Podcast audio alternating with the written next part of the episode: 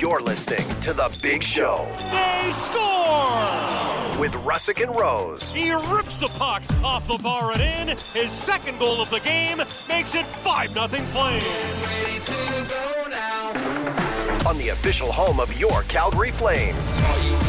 Robbed by Markstrom. What a save! It's loose, and Markstrom makes another miraculous stop. This is Sportsnet 960, The Fan. Let's do this. It's the big show at the Heritage Classic brought to you by Tuxedo Source for Sports. Come see why Calgarians continue to choose them for all things hockey. 2520 Center Street North. Uh, it's myself, it's Maddie Rose. We're at Commonwealth Stadium in beautiful Edmonton, Alberta, Canada world. And uh, Maddie and I are literally leaning on the boards of the. I could be a glass banger if I you, want. you can be a glass banger. I wouldn't because I hate glass bangers, but if I wanted to, available. You know what you could also do? Turn around and face the camera Yeah. while they're doing so then everybody can see you watching at home. So I can wave. Hi, Yeah. mom, I'm here. you can absolutely do that Mama, if you we like. made it. You dude, this is crazy. There's not a cloud in the sky. Beautiful weather. I believe it's about zero degrees, but in the sun it feels like a balmy three or four at least. yep. This is amazing. This perfect winter ODR weather. Yep. Uh, they've got the some sort of a foil tarp. Yeah, it's you know the, the kind that you would put on your windshield to Y- keep it, you know, cool in the summer. Yep, or an emergency blanket. Yes. In like one of those uh, emergency kits for your car. Yes. Yeah, it would look like one of those. That's on the ice right now because it's sunny. it. And uh, I would assume they don't want the ice to melt. They got some uh, some nice tape keeping it all down. A whole bunch of two by fours. This is a, a pretty intricate process they got here. Yeah, here. literally, Maddie and I have our hands on the glass, like on these. I don't want to touch it too much dasher. because I'm afraid it's going to get all like smudged, and then I'm going to get reprimanded. Yeah, um, we- it's pretty cool to be here. Yeah, we are sitting at one of the elusive uh, stools here. Over our left shoulder, Yeah, you got the stage where Chad Kroeger is going to be playing. Yeah, In Nickelback. a matter of hours, George. are they doing the first intermission or the second intermission? That's a great question. Uh, there was an email on the timing of everything. Yeah. Oh, I got that one in here somewhere. It doesn't matter. Well, I'm sure they'll be on I sometime. So many things here. Are they doing both intermissions? Is that even possible? press passes? I don't think they're doing both. no, I don't think. you I think they're just doing one. something else. Was there an alumni game? Maybe they do that at the half. I have no idea what's going on, but you can definitely hear them testing uh, the instruments and doing stuff. Yeah. in the background. It's pretty sweet, like how quickly we were able to kind of mosey on in here too. A pretty good process. Shout Yeah. out to everyone who's putting this thing on. Um, just just for our listeners who are aware, um, my co-host was uh, he was a little cynical. Oh. here. me, no, Yeah, you were a little bit. was I? Yeah, Yeah. And now you're all super excited and pumped up for this because we're here. Yeah, it's kind of crazy to be down here and you start feeling it. There was like a moment about halfway on the trip up here this morning that I was like, I think I'm actually pretty excited for this trip up to Edmonton. And of course, we got here, everything has gone off without a hitch. And just kind of being here and seeing the empty stadium and almost the calm before the storm is really cool. Um, Last time I was in this building was the Grey Cup for the Stampeders that they won back in 2018. So I have quite fond memories Mm. of games being played here. Um, the ice is probably about as slippery as the turf was for that game, Probably. which is always a good sign. But yeah, man, this is pretty cool. I'm, I'm definitely not as cynical as I once was. This stadium, and like you talked about on our way in, it's humongous. Yeah, it's the biggest one in the country, and it's absolutely massive. and uh, it this stadium. feels like it. Like I, I don't even know how we're going to get this thing full. Yeah, um, It's apparently to be going to be full. It's going to be loud. It's going to be full in here at Commonwealth Stadium. And the one thing I keep uh, thinking of Yep. is when Canada qualified for the World Cup and how they got uh, teams from warm climates to come play here and freeze their ass off, and that's why Canada had that distinct home field advantage. No wonder. Let's fly the Mexican team as far north as possible Yeah. uh, to play a soccer match in a freezing open air stadium, and here you are in Edmonton. Uh, it's my first foray into Edmonton too. Original thoughts on the drive in, George? Um, Everything that I told you it was and more? Uh, what I told you is I got uh, I got a little homesick driving in. Oh, like Niagara. Nice Well, trees, not- rivers. not Niagara. beautiful- Oh. More like Hamilton. Oh. Got a lot of Hamilton vibes. Steel Town. Yeah, a lot of industrial Hamilton downtown vibes driving into Edmonton. But we're not here to disparage the beautiful city of No. Edmonton, Alberta. No. We're here to break down a game which we is might on our way around it, but we're not Well, here to do sure. that. Well, we're not breaking down a game. We're just here to preview a game where it feels like kind of a I don't know, it's October, and you What? say must win in October, Uh. but it's two teams that have lost four in a row. Both are struggling big time. We believe McDavid's going to return for this game. John Shannon tweeting out that he will about 15 minutes before we got underway. and why wouldn't he on this ice? Yeah, I, I, he must be feeling pretty good. That- Yeah. that's the only thing that I can say because, you know, like, like we've talked about, it's not really a controlled situation. I don't know what the ice is going to be like. We've talked about how well that they're kind of going about preparing the surface for all of this, but at the same time, you can only do so much against the elements. Yeah.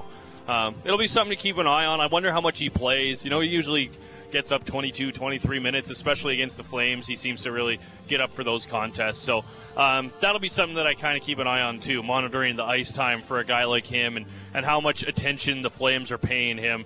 We all remember the Battle of Alberta in the postseason, the extra attention they gave to Leon Draisaitl when he was dealing with that ankle sprain, and uh, I would expect uh, something similar here if McDavid doesn't it does in fact suit up.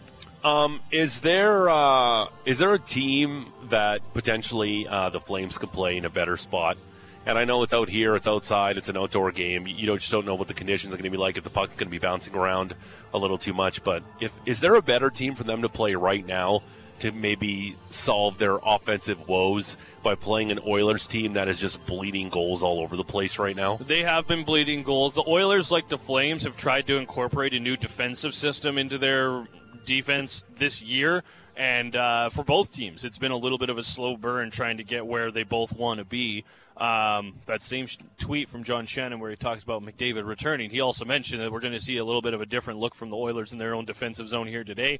I wonder what that means. I wonder what that looks like. But I agree. As far as opposition that you could have here, like it kind of feels like this could be the type of game, given the setting, given the rivalry, that one of the teams could turn this into a turning point for their season. Um, obviously, it all depends on, on how you play for the entire game, but it really does feel like either one of these teams, if you get the win, especially if you can get it pretty handily here, um, that's going to be really positive for the group as far as moving forward, trying to build on that, um, because this is going to be a spectacle. It's an early game. Neither club has even played 10 yet, but at the same time, Yeah. it's a big tilt. Uh, we have a busy show for you planned. Um, are, are you able to smuggle in Julian McKenzie? I wasn't able to wrangle in J Mac, unfortunately. Oh, no. A tight ship they run around here. He's only got one letter on his media pass. We have four, so so what does that mean?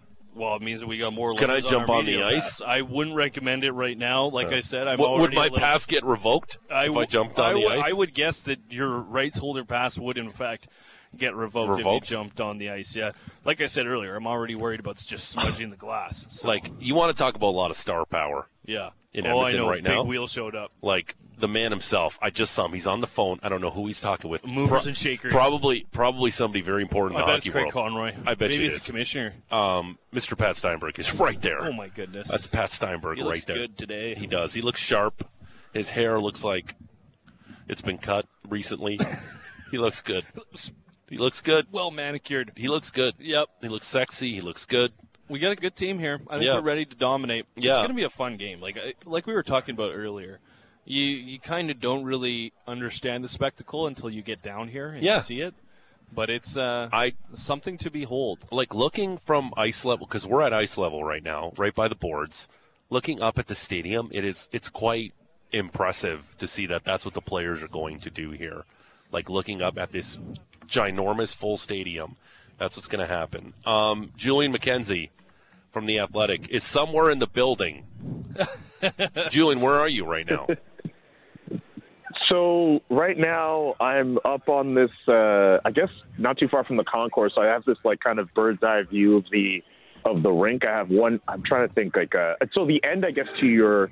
We're on radio, so no one's gonna be able to picture this. But the end to your right is closest to me.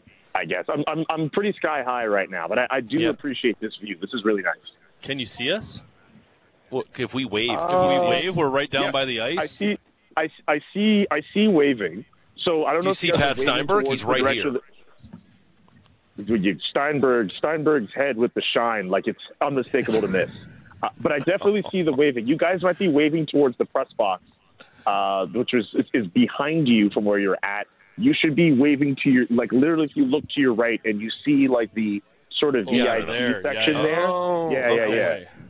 Yeah, yeah, sun. yeah. So that's Okay. yeah, that's that's kind of where I'm standing at right now. Literally, like directly to your right. Again, we're on radio, so people won't necessarily get the directional sense of this. But yeah, I, I found the location sky high. Um, big game. Like uh, obviously, uh, we saw the John Shannon tweet that uh, indications are that Connor McDavid are playing. Is that what you're hearing? Is that what the whisper is around this uh, ginormous stadium today? Yeah, that's that was my sense uh, throughout the weekend. Really, just in talking to people close with the team, like it, it just feels like for a game of this magnitude, and considering what the Oilers are playing for, I mean, the Flames are obviously in the situation.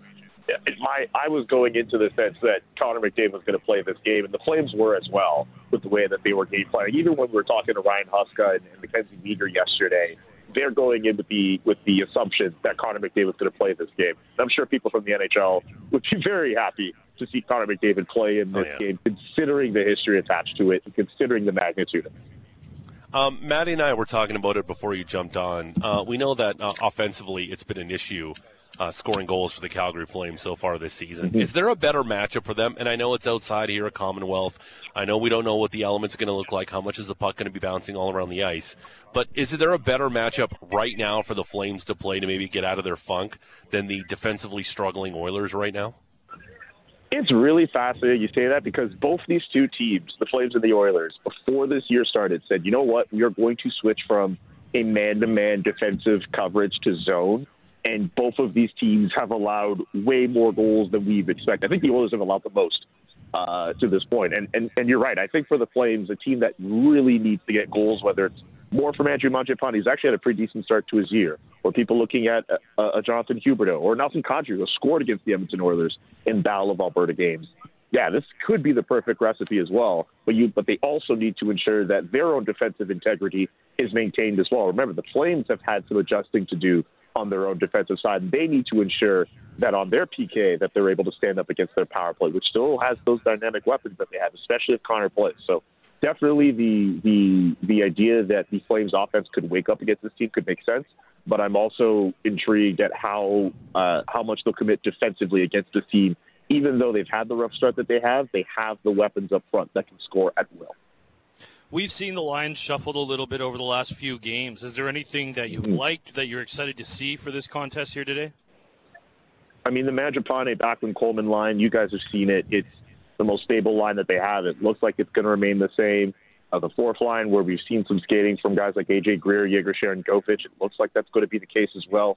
I'm still really intrigued about that top line, which at least off of rushes that we saw yesterday with, with Dryden Hunt playing alongside Elias Lindholm and, and Dillon Dubé. I asked Coach straight up yesterday, like, what do you like from, from seeing Dryden Hunt on that top line?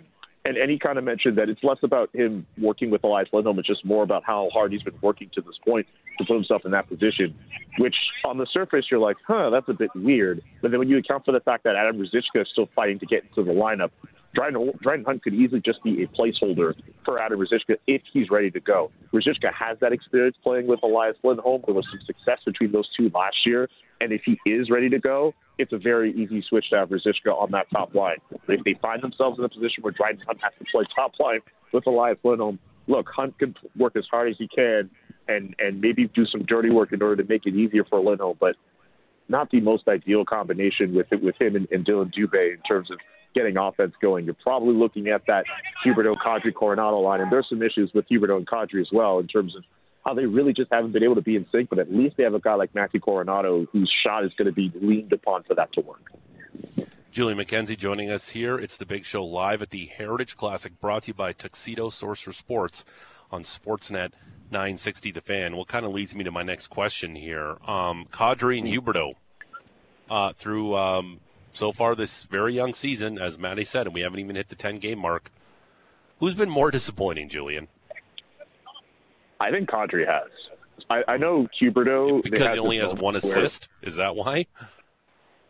Yes, and and I get it. Like there's, but, but like it, it's very literal. But like yes, I'm just really stunned with with with Nas and, and how he started off last year really well, and he was I think he was deserving of being an All Star for this team. And ever since the All Star break, he's just looked like a completely different player. Like he's, he's so much more. Like the mistakes are so much more just in focus with, his play. And if he's not producing, That's all we're really going to talk about with, with with him and his play. Huberdeau, I get it. Like there are times where he does look a little bit lost. He at least had the points to start off the year to to show for it at least.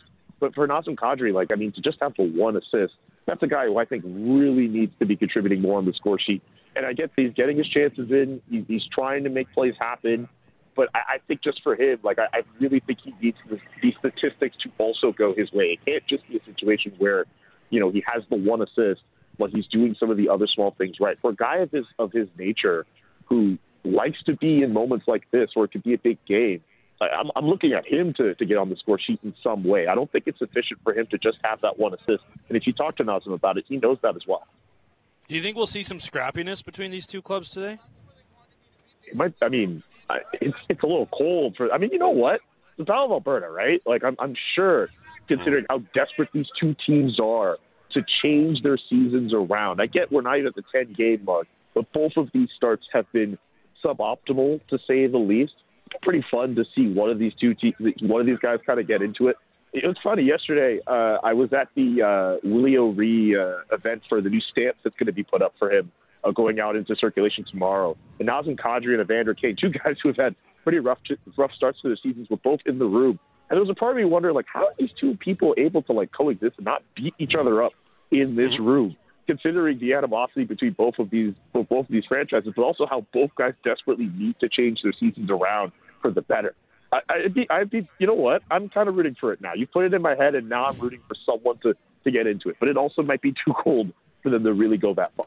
Which team would that benefit more? I mean, maybe the Oilers because I'll say this with the Flames. I mean, a lot of people are disappointed and they're very upset with how this team has has has been, you know, been going through this point of the year.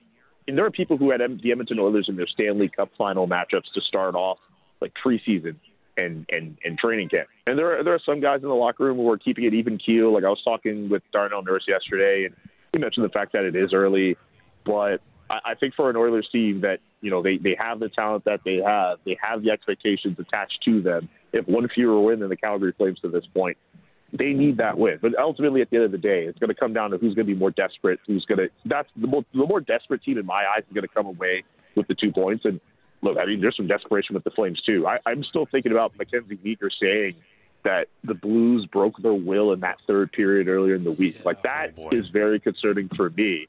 And you look, hey, you can't say that the urgency isn't high with this Flames group as well. Um, Julian, we, we saw it over a week ago. Um, Elliotte Friedman uh, during the intermission on Hockey Night Canada said, you know, things are progressing between Noah Hanifin and the Flames on a contract extension. Funny how that story's kind of like gone away all of a sudden since the team's been losing a lot of games.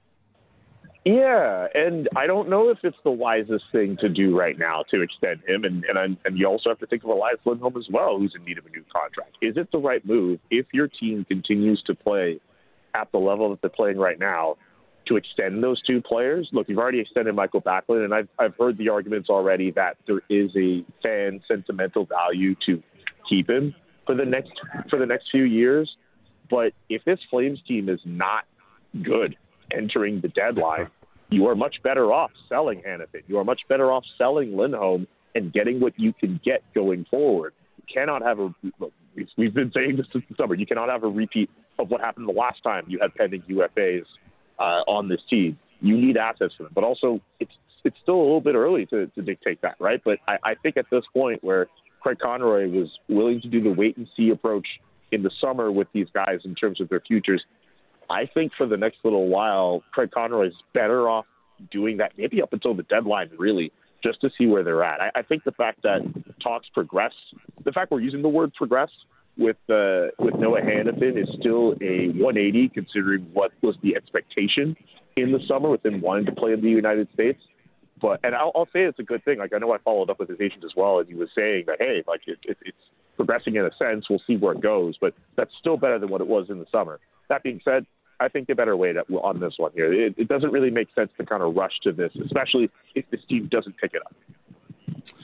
We continue to wait for uh, everything that happens with the contract extensions. It's one of the things that I think is going to be fascinating all the way through the back end of the year. Uh, what did you make of Jacob Markstrom's comments before they, the team took off for Edmonton? Uh, that's just Jacob Markstrom being Jacob Markstrom at this point, man. I, I, I think he's just the guy who's very protective of his of his guys in the locker room and and just Well, wanting to make well- sure that you, know, you, you keep that. Oh, oh, I don't know if you're going to say something, but like I, I, I Well, think well, so, sorry, Julian. Like I, for for our listeners who haven't heard the clip, I think we should play Right. the clip, and then maybe you the should. Uh, yeah, uh, Shan, Sure. can we hit the clip on uh, the Markstrom thing? Yeah. It- It's been a little bit of a noisy week. Like, how, how is the, the mood behind the scenes? Are you guys panicking? Like, what's what's the environment like? none of your business. Work a little bit in the summer and then come to camp and make the team, and you'll you'll know how it is. Okay, so you were right there during that answer, right? Like, was he serious? Was he being a little facetious? Like, what was his mood, his body language like? I think closer to facetious. Like he did do like the little like laugh after, but like I look, Jacob Markstrom is a tall man who look. Well, if he's mad, you you see it when he's mad. I think you, you know those when you say like there's a little bit of seriousness in every joke. It's kind of like that for me. And I think with hmm. Jacob Markstrom, considering all the noise that surrounded this team from last year to now, the last thing they need is some reporter being nosy asking, oh, what's the mood like in there? I think he was just being protective of the moment. I can respect that. I can understand that as much as we would love a quote from that situation. But I- I, I think for Jacob Markstrom as well, what's really fascinating is the fact that he continues to make it about the team and, and not try to make it about himself, especially considering that he's been having a decent start to his year to this point. I, I forget the specific stat, but in terms of goals, I, I, I know George loves analytics. But in terms of Love like goals saved above expected, like Jacob Ugh. Markstrom's been good on that front, right? And and and he he has not been the problem for this team. It's kind of cruel. Last year it was okay. The offense is trying to get itself going. They need help. The defense is solid, but Jacob Markstrom isn't there. Now the defense could be better, but Jacob Markstrom has actually been uh, he's been good for this team. And I think for this game, nobody on this team deserves a win more than Jacob Markstrom, who I feel has put in the work from the summer to this point to to put himself in a position to get this type of win. And if he gets it against the Edmonton Oilers, a team that many people feel t- took his soul from that postseason loss against them a couple years ago, that's Yeah. going to go along. I think that could go a long way for him. You're a fashionable guy, J Mac. What did you make of his kit? Of uh, what from yesterday or or, or The one from- that he's going to be wearing like- here for today. The the gear. Here's okay, so like, I don't know if y'all feel it, but like, I find his ads look too much like bacon strips, and it's very distracting for me. Okay, Uh, now I won't be able to the way the unsee that. Thanks, J Mac. That's literally it. You'll see it just with the way the the faded out red and beige is. Like it looks like bacon strips essentially to me. The mask looks really cool. It's a it's a good setup over I guess overall, but just the pads for me, I'm not going to be able to take that out of my head. I've been looking like ever since they've been showing them off in practice, like I'm just kind of like okay, he's got bacon strips on his leg. Like I, I don't get it. How much has this team missed Rasmus Andersson while he's been away? Oh yeah, absolutely. I mean, it's the number one defenseman, the number one power power play defenseman as well. Uh, I, I mean, Noah Hanifin has been serviceable as best as he can, but I mean, I don't know if it's that much of an accident that this team hasn't been playing at its absolute best with with Rasmus Andersson just kind of sitting there. It, it's it's really unfortunate that he's not going to be able to play in this game, uh, considering the fact that this team is still adjusting with this new offense, the new power play. That's a guy who really could have used those games to get himself more acclimated with it as well. Uh, so yeah, I, I definitely think this team definitely misses him, especially with their defense core as well. I know they've been able to bring in Ilya Solovyov uh, into the fold here as a result of what's going on, but I, I think they would much rather a situation where they have, if they have to go with Hanifin Andersson, that works. If they have to go with Andersson and Weegar, that works. But if that's your top top pairing guy, you don't have to worry about that top pairing. Uh, Julian McKenzie uh, does a great job of covering the Flames uh, for the Athletic. Uh, Julian, thanks for joining us somewhere in the stadium. All right, thanks And for you're having right guys. by the speaker. Thanks, Julian. We gotta let you go. Thanks, pal. All right, there he goes. There he goes. Yeah. Um, there's a lot of testing for the old uh, Nickelback. Second intermission. Thank you.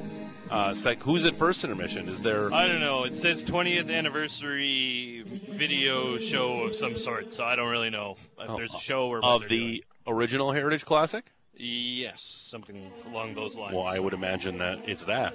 Yeah. So yeah, we'll keep an eye out, see what happens. But a lot of moving and shaking going on. A lot of people with wheelie carts and Yep. Rugs and mats and speakers and Yep. cords and yeah, a lot of movement. Stools. I walked past some fireworks earlier. Oh, really? They were just sitting on the ground. That felt kind of haphazard, but Okay, that's whatever. fine. Yeah, don't don't be like Jason tempted Pierre-Paul and blow off up. your elbow and your elbow, your uh, thumb. Don't do that. No, no. Um, we got a busy show here. Uh, we're live at the Heritage Classic, right by the ice at Commonwealth Stadium. Uh, Mark Spector does a great job of covering the Oilers uh, for Sportsnet. He'll join us soon. Uh, tee up the Oilers side of this matchup. Um, former Calgary Flame legend Curtis Glencross is going to join us around three ish. Three ish. See what time he ambles on down, but he'll be joining us live for sure. He's got the right n- letters on his credentials. Yeah, much like uh, the franchise does to Eric Francis, Yep. uh, will join us here, sitting beside us uh, by ice level. We are at ice level. It is the Heritage Classic 2023. Flames and Oilers pregame with Pat Steinberg gets going at four o'clock, and then puck drop. Uh, I don't know when's puck drop? Like 16, 17 after. Uh, maybe 20 ish minutes, I think. Something Yeah. like that. Yeah. Uh, yeah, they're really testing stuff right now. We should probably take a break, Yeah. see if it wraps Yeah, up. well, Go Yeah. from there. Yeah, we're gonna uh, we're gonna take a break. Uh, it is the big show at the Heritage Classic, brought to you by Tuxedo Source for Sports. Featuring Nickelback's Yep, come, crew. Uh, come see why Calgarians continue to choose them for all things hockey. 2520 Center Street North. You're listening to Sportsnet 590 The Fan. Wrong. We're going to apologize beforehand. Uh, we have no control over what they're testing here because we are literally on the boards ice level. Yes, we are. We sure are. It's awfully nice, but with it comes This, challenges. yeah. Broadcast challenges, I would call them. Um, I know our uh, our technical director Shan right now is. Really enjoying it. How how you feeling about all of this right now, Shan?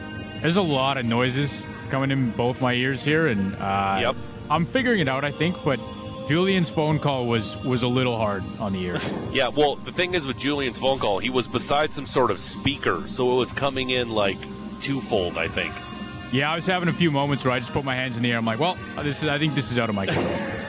Yeah. um, it's getting loud here. Uh, Flames and Oilers here. When's puck drop? Like 5:30 probably. Uh, about 20, I think, is what we're looking at here today.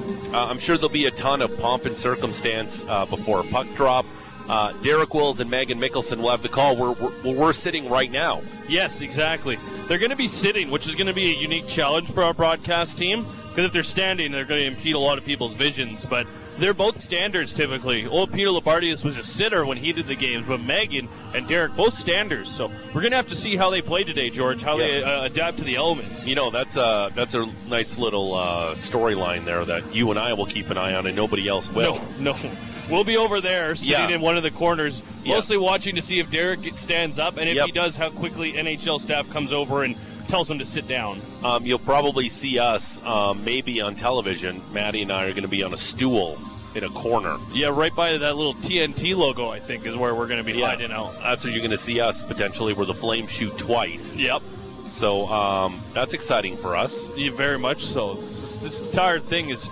There's more people showing up. People with briefcases. Looks like they may have brought a game sheet down already, George. Oh, so is Connor McDavid on that thing? I don't think that's a game Oh. sheet. That's not a game sheet. I can see it from here.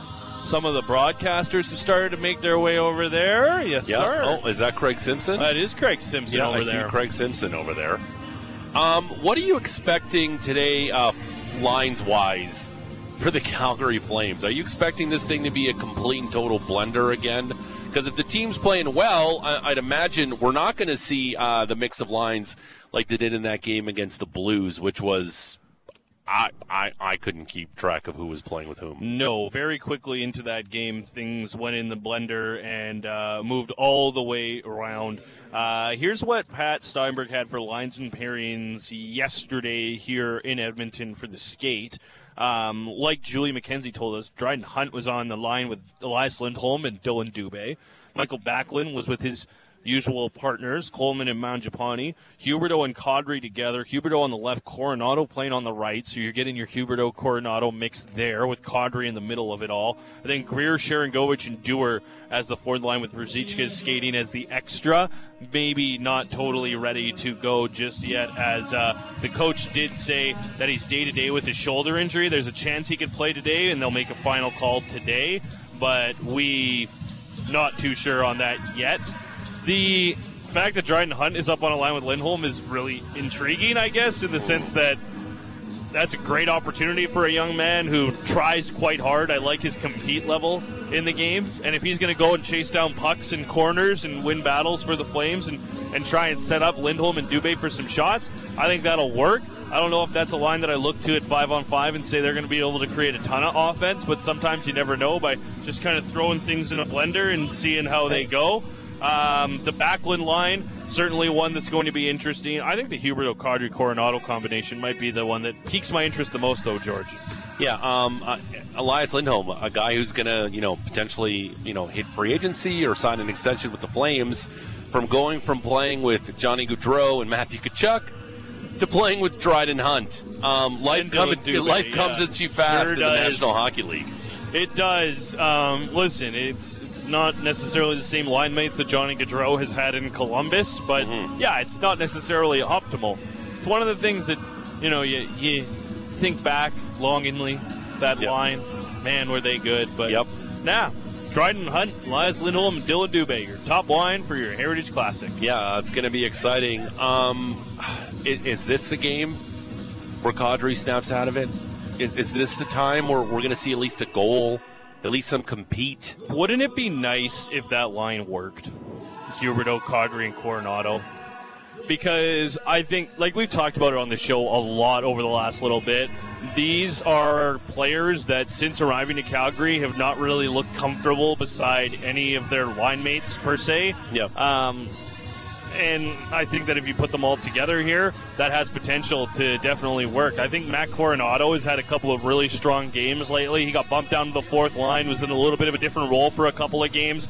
I really liked him. He got moved to the top power play again, and now we have him here um, with this unit. So I, I actually quite like how that one lines up, and if that could work for the group, that would be huge going forward. Um, what have you thought of the penalty kill lately? Because it got off to such an incredibly hot start. And even at, even in that game against the Rangers, I thought um, it was bad luck. Maybe. Well, not that it was bad luck, but a couple of those tips are just unstoppable Yeah. that the Rangers threw out there. But other than that, like at least that's kind of been a bright spot for the Flames as a whole, as a season as a whole here. At least the PK's been good. Yeah, it has been good, and a lot of that goes towards the top pair of Lindholm and uh, Backlund when they are out there killing. They do an amazing job. Um, I think Chris Tanev is probably one of the best penalty killers in the league, especially because he plays the right side, where a lot of teams like to tee up that one timer. The Oilers' power play is different; they just like to put Leon Draisaitl down by the goal line, and he scores from there because he's a Right. different animal. But for the most part, you really like what Chris Tanev can do, getting out and, and getting that block. They do an excellent job on the first unit kill. They clear when they get opportunities. I really like how they're aggressive in the neutral zone, but not to the extent that they're giving up opportunities and odd man rushes the other way. Um, so I think they do a good job of you know not just killing in their own zone, but killing across the neutral zone and a lot more of the ice to really limit what opposition's able to do on the power play. Um, and that's a great way to defend against this Oilers power play is to keep them out of the zone. Um, we're live here, uh, right at ice level for the Heritage Classic. Uh, it is the big show at the Heritage Classic, brought to you by Tuxedo Source for Sports. Come see why um, Calgarians continue to choose them for all things hockey at 2520 Center Street North. Uh, Mark Spector covers the Oilers. Uh, will join us shortly um, to jump on to, to give uh, the, the perspective of, yeah, w- we keep talking about this flame start and a lot of people heading into the season. This is what we talked about. It's all about Calgary's start. Uh, is that a team that can potentially fight for a wild card spot, maybe get in that third spot in the division? But expectations a lot higher in Edmonton for the Oilers, a team that has uh, a lot of people picked to, to win the Stanley Cup. Is this McDavid's year? And obviously, uh, heading into the season, um, the thing that's kind of staining so far the Oilers season, the old cup or bust mantra Yes. uh, by this team. I feel like yeah, this is a this is a must win. for the Calgary Flames, but I feel like this is even a bigger game for the Oilers right now. Yeah, I think so too. Just where they're at with McDavid coming back too, you have to have that boost to show that well he was out. You're not that team. You can flush that. You can move forward. Um, we expect to maybe see something a little bit differently defensively for the Oilers here in this game here today. But yeah, definitely looking forward to see how these two teams match up because you know the Pacific Division is still wide open. Obviously, Vegas is off to an incredible start, and you got uh, LA and you've got Vancouver. But overall, um, wonder how this division is going to shake down. Um, Mark Spector uh, covers the Oilers uh, for Sportsnet, uh, and hopefully he can hear us because it's loud here down at ice level. They're testing stuff. Um, Spec, how are you? Doing very well, boys. How's it going down there? Good. Um, it's it's loud right now, but uh, it's a beautiful sunny day at Commonwealth. I've never been here before. The stadium is absolutely ginormous, and uh, we're excited for the game. Uh, we're talking about um, again. It's it's an October game. We haven't even hit the team ten game mark, but I feel like this. This, there's a little more urgency on the Oilers side of things. Would you agree with that? Oh, absolutely. This is supposed to be a, a, team that challenges to win the Pacific and win the Stanley Cup, and they're uh, one five and one. So you bet you, you define urgency with what's going on in this town hockey wise right now. Um, how much pressure um, is on the head coach right now? I know it's only it's very early into the season, but as you mentioned, uh, we heard all the clips heading into the year, cup or bust. What's the pressure like on Jay Woodcroft right now, Spec? Lots and high. Uh, you know, he's the he's driving the F1 uh, car here that's supposed to win the race, or at yeah. least challenge for it. And right now, he's got in the ditch. So I'm not saying it's all his fault by any means. Like it's this, they're not there because of coaching, and I think this whole new defensive system thing has been over has been overplayed. Uh, they're not losing because of a defensive system, in my estimation. Uh, but you know what? When you're the when you're the guy that's that's in charge of, of the project, and the project is going sideways, you bet there's a ton of pressure on you, man. A whole bunch of pressure.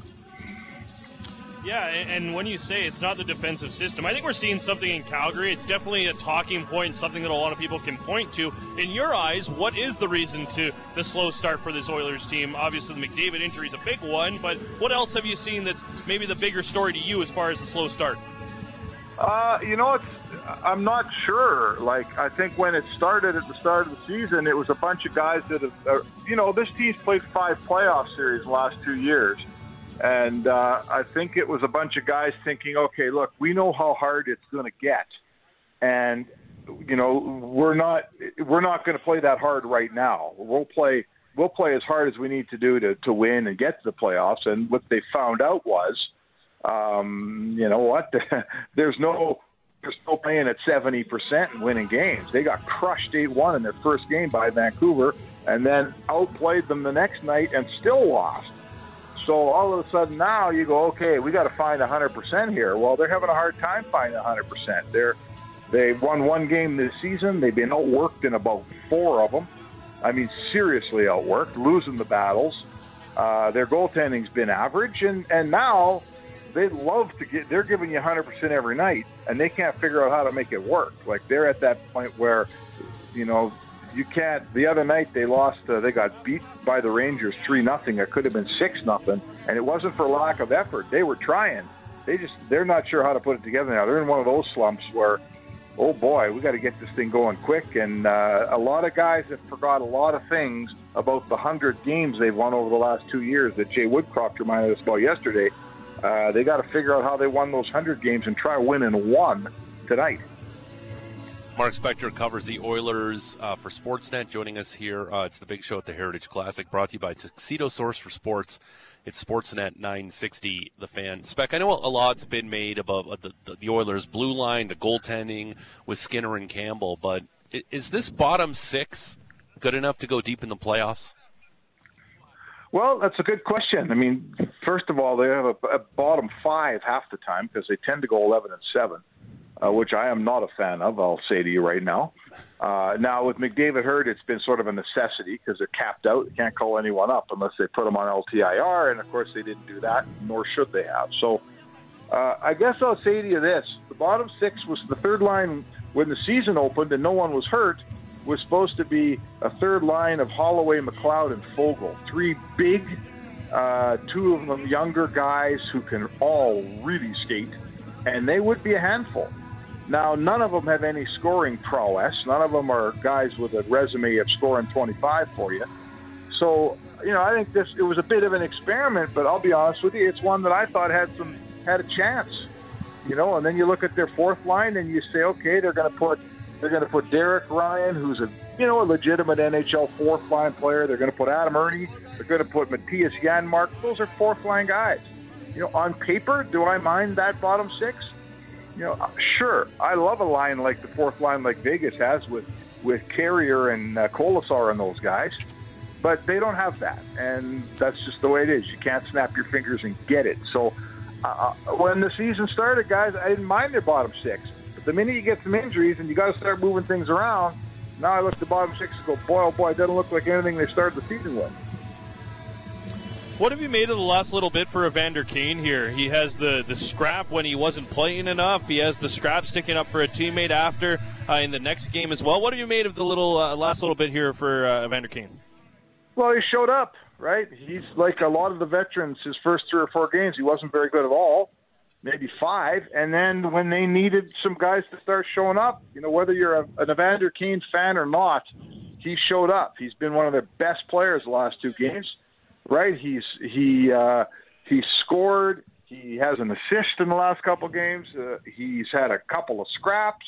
He's playing really physical. He's been a leader. You know what? I'll tell, I'll give it to the guy. When they needed guys to put their hand up and be leaders around here, he showed up and he's one of them. So uh, I make a lot of the way he's played the last couple of games. I think he's doing what they're paying him to do. How nervous is Oiler Nation over the health of uh, Ekholm? Well, it's a good question. You know, you never know, guys. When when a, when a player misses camp and doesn't play a preseason game and comes out of the gate slow, which is Ekholm has been, you say to yourself, okay, like, is he just going to play some games and then get back up to where he's at because he's healthy but he's rusty, or is he still hurt? Right? And mm. I don't know the answer to it. You know, I don't know the answer to it. I, they don't tell you when a guy's hurt. He's not telling us that he's hurt, and I'm not. It, he doesn't look like he's hurt. He looks like he's rusty.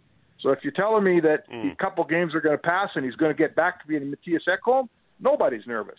If you're telling me he's got a nagging injury that's causing this, then everybody's going to be real nervous. Yeah. Um, where where does he rank on importance of this team? Spec. Obviously, you know, you have McDavid, Draisaitl, you know, the list goes on and on. But where, where's he on guys that need to be playing up to their level for this team to, to go deep into the playoffs? Yeah, well, uh, the trick on this team up here in Edmonton is, I mean, we're if we can over overlook the first seven games here, there's no fear about how many goals they'll score. Right? Offense isn't an issue up here. It's about keeping it out of your net. And their stated goal before the season was to get their goals against better and improve it. And it's been a train wreck in their own zone. Right, they're the I think they're 32nd in goals against in the league. They're letting in four and a half a night, so that's not working. Uh, Ekholm is a huge part of that stated goal. However, he's a top four legit. Everyone knows Ekholm is a legit top four defenseman. You're counting on him to kill penalties, to be a shutdown guy, to anchor the second pair, and yeah, he's damn important up here. You bet he is if you think you're going to keep enough pucks out of your net to make a Stanley Cup run, Ekholm's going to be a huge part of that. So they need him to be good. You bet they need him to be good. Has there been a step forward for Evan Bouchard in the same sense? Uh, not yet. You know what? He's been slow mm. too. This is listen. He, he he's a young defenseman, right? Mm-hmm. He was not very good the first half of last season. Ekholm came along. They played together. He was really good down the stretch and in the playoffs. Bouchard was a good defenseman, both ends of the ring. Now the season starts. He's you know he's back to being good at one end and not so good at the other. So these are young defensemen. You guys watched, you know, the the the Rasmus Andersson we watched today wasn't that guy in his second and third year, right? It goes right. up, it goes down. It goes up, it goes down. Well, they try to find consistency. So I have no doubt Bouchard's going to be an excellent defenseman in his time. He's already really good at one end of the rink. But oh boy, if he's going to play the minutes they're giving him, he better start getting better at the defensive end of the rink because right now uh, his play back there is killing him. It does sound like there's a lot of kind of internal um, accomplishments that can be made to make this team better. But when you look at what the parts are and what they can turn into as the year goes on, what does this team miss if they need to attack anything via the trade market? Well, when I mean, there's two things here. When the season started, we said, okay, they better get goaltending out of these two guys they have, or you know, if you're looking for a goalie at the trade deadline, that's that's bad news. So I guess I'd say to you, they got to prove they got a goalie, and neither guy stepped up yet. Uh, the plan at the start of the season was let's get to the trade deadline with what we have, and hopefully we're winning enough games, and we're going to make the playoffs here. We're in okay shape. It's not desperation time, and then let's go out and find a, a top four defenseman that's on an expiring contract. You know, and they trade you they might trade you prospect. They'll probably trade a first round pick. Like this is it for them. They're trying to win a cup here. So they would try to find a guy in expiring contract in the blue lines who we all would say is a top four D man. And, you know, that was the plan. Well, now you got to get to the trade deadline and still be in a, in a situation right. where all of these plans still work. Right now, the players aren't delivering on their end of that plan. Um, Spec, uh, you just described uh, two guys on the Calgary Flames who can play in the top four and both have expiring deals. Well, even even Zadorov, if you want to throw him in the sure. uh, in the mix, there's three guys in Calgary who kind of fit that mold. Spec, there's zero chance the Flames are helping the Oilers out at the deadline, right? well, you know what? I mean, it's a different world. I guess I'd say this to you: if Calgary, if if Calgary was completely out of the race and there was no way they were going to make the playoffs. And the guy that they were trading had said, "I'm not coming back." You know, now Craig, Con- I'm not naming names, but if there's one of those guys, if Craig Conroy looks around the league and Edmonton's got the best offer for him, why would he not right. trade with Edmonton? Right? Yeah. Why would he not? Okay. You're right. It's not the '80s anymore. Um, among the uh, among the fan base spec, who's the most polarizing player on this team? Uh, it would probably be Darnell Nurse because he makes, mm. you know, in everybody's estimation, too much money. You know, he's a seven and a half million dollar or seven million dollar defenseman making nine and a quarter. Uh, and the beyond that, he's the defenseman that plays the most and against all the best players on all the other teams. As such, he's the guy that gets some goals scored on him because, as I like to say, the other team's trying too. You know, so there's going to be a goal scored by Calgary's best player, and they're going to look at Nurse and go, "Oh, you should have had that guy." But I want to say to you, when McDavid scores a goal, they don't look at the Calgary defenseman and say, "Oh, the only reason that goal went in was because of the Calgary right. defenseman." They say, "Oh man, McDavid's so awesome." So that's um, what fan bases do, and I understand it. But yeah. Nurse would be that guy for sure. Uh, I know we've kind of touched on the goaltending a little bit, but I wanted to ask you this: How long is the leash on Jack Campbell? Like how how much Yeah, I'm not- longer do they throw him out there and go, hey hey man, we need you to make some saves? Like how long is that leash, Spec? It's not long. Like he's a five million dollar goalie that's supposed to. I mean, he came here. He's supposed to be the number one. Thank goodness for the Oilers' sake that Stuart Skinner has progressed. He was a Calder Trophy candidate last year. You know, which isn't something to sneeze at, right? Um, but now he's a sophomore, and we know what happens to sophomore players some years. So, no, you're not keeping the guy around as a five million dollar backup. Frankly, beyond this year, if if he doesn't put his game together, uh, he will definitely be a buyout candidate uh, in the summertime. I would say to you. Uh, Mark Spector does a great job of covering the Oilers for Sportsnet. Spec, always a pleasure. Thanks for this, my pal. All right, boys, we'll see you in the press box. All right, sounds good. Uh, there he is, uh, Mark Spector. Um, well, um, and you and I are probably going to stay on the ice. Yeah, I don't think we're going to be going up to the press box, but that would be. That's. A, I'm sure that's a fine place to watch the game as well. warm. Yeah. Oh yeah. Yeah. Actually, the, the weather's warm. nice. Like uh, I'm getting kind of a tan. Yeah, Like, the I- sun is just beating down on I, us. I think it's almost time to take off the scarf. I could take off the toque if my hat was or my hair wasn't a total disaster. Yeah, right on for sure. Um, we are down here, uh, ice level, Mhm. at the Heritage Classic here in Edmonton. They've been Uh, out checking it out, taking a little look see yeah, here the, and there. Um, the uh, the solar panel um, covering on the ice. It's a good one to go with. Yeah, is like still that. on the ice. Obviously, they don't want the sun to melt this thing. Uh, the weather is actually gorgeous. Uh, the sky is as clear as clear can be. Without a doubt, The sun is shining here. Mhm. I don't think weather's going to be a factor. You're not going to see the beautiful snowflakes falling, which I think is better for the actual game, Maddie. You don't want the snow all over the ice. I think- agree. I, I think I, I don't think the weather should be a factor here, and as long as the puck isn't bouncing all over the ice, I, th- I think it should be just fine. Yeah, especially if you know, the weather starts to die down once the sun goes down. I think this is going to be a nice little setup. Obviously, we have no idea what the ice looks like underneath the uh, solar panels, as you called them, but nevertheless, th- this is turning out to be a fantastic day Yep. for puck, especially when you think about how cold the Heritage Classic in Calgary was. Like I was really nervous about that. This feels like Yeah. it is going to be perfect weather for a little hockey, especially the sun starts to go down a little bit. We get Yep. a little less light down here. It's going to be really nice. Uh, it is beautiful. Uh, we're at ice level. It is the big show at the Heritage Classic. Coming up in hour two of our little two hour program, uh, former Calgary Flame Curtis Glencross is going to join us right here on a stool. Yes, sir. Right beside us. And then the franchise, uh, Mr. Eric Francis, will sitting on a stool too. Yes. He'll, he'll join us uh, as well. It is the big show at the Heritage Classic, brought to you by Tuxedo Source for Sports. Come see why Calgarians continue to choose them for all things hockey. 2520 Center Street North. You're listening to Sportsnet 960, The Fan.